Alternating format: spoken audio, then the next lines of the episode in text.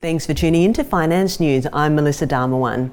Here to talk to us today is the president of BluGlass, Jim Haden. Jim, nice to see you in the studio. Hi, thank you, Mel. It's nice to see you too. Congratulations on your first Alpha product being shipped to a customer. Can you talk us through the significance of that and also explain to our viewers what an Alpha product is?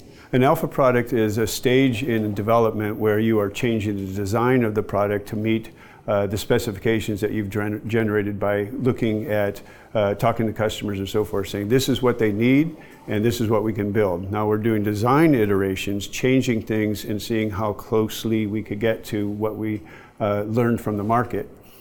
In this case, the significance is, is that we've made advancements in that that we showed in San Francisco at Photonics West and Laser Munich in Germany the customers were very excited about it and not just excitement that oh yeah that's nice. They wanted to buy it. So it's sort of validation of the advances that we've made toward the market research that we did. Can you talk us through why this is a critical commercial milestone and what this means for the development roadmap? The reason this is important is that when we look at the lasers and test them ourselves, we get a certain type of information. When we work with contract manufacturers and get them packaged, we get feedback from them. But this now, these alpha products that are in the hands of customers are going to be in real world applications. And they're going to test them the way they will be in their products. And that's something that's not available to us without customer sampling.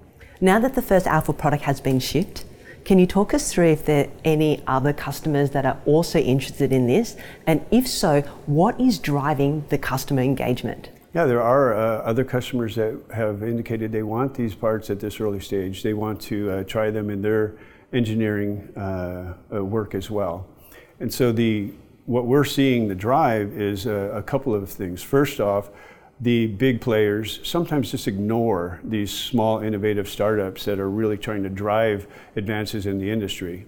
Secondly, when they don't ignore them, they, it's an inconsistent supply. Um, we're being told that they'll uh, produce a laser at a certain wavelength by accident and then ship them that laser, uh, but they're not intending to do it. But we are intentionally giving the customers what they need. Let's bring this to life. What applications and end technologies are these products being designed for?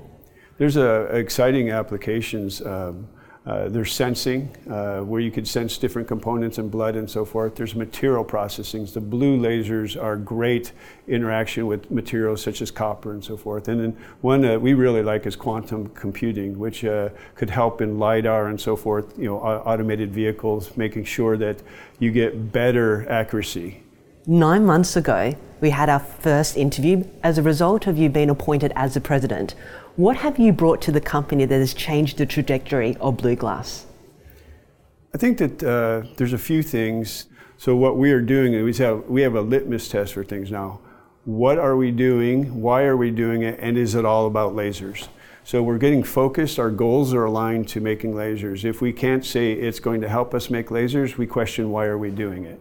So that's one thing. Another thing is uh, with the experience I bring to the team uh, and my network, I was able to find the wafer fab, which is really fundamental to us because it does two things. It brings us performance capability that we didn't have with CMs, but more importantly, it brings us faster cycle times so we could learn things faster when we're learning faster, we're going to make better lasers faster, and that's that's really key.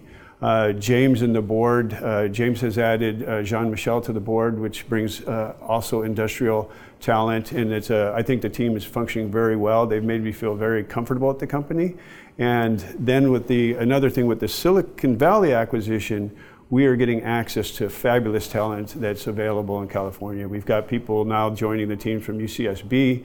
I've got uh, my uh, friend and colleague Steve DenBaars from UCSB calling me up with ideas, and it's just a collaborative environment there. Last question from me.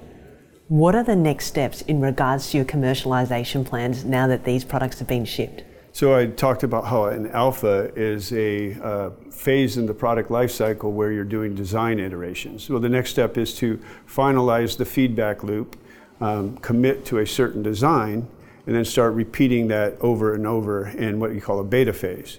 And the beta phase is where we'll do even more reliability testing, and then we'll check the performance, reliability capabilities, find the overlap with which customers that will be most pleasing to, and then we start to sell and go into the pilot production. When we're ramping, another uh, phase of that is that we will be transitioning from the contract manufacturers to our internal fab, and we'll be bringing all the wafer processing in house uh, and growing the product, uh, product deliveries from that facility. Jim, it was great to see you, of course, in the office here in, the, in Sydney. Wish you a safe trip and I look forward to the next update. Yeah, thank you. It's great being here. That's nicer than being on the computer.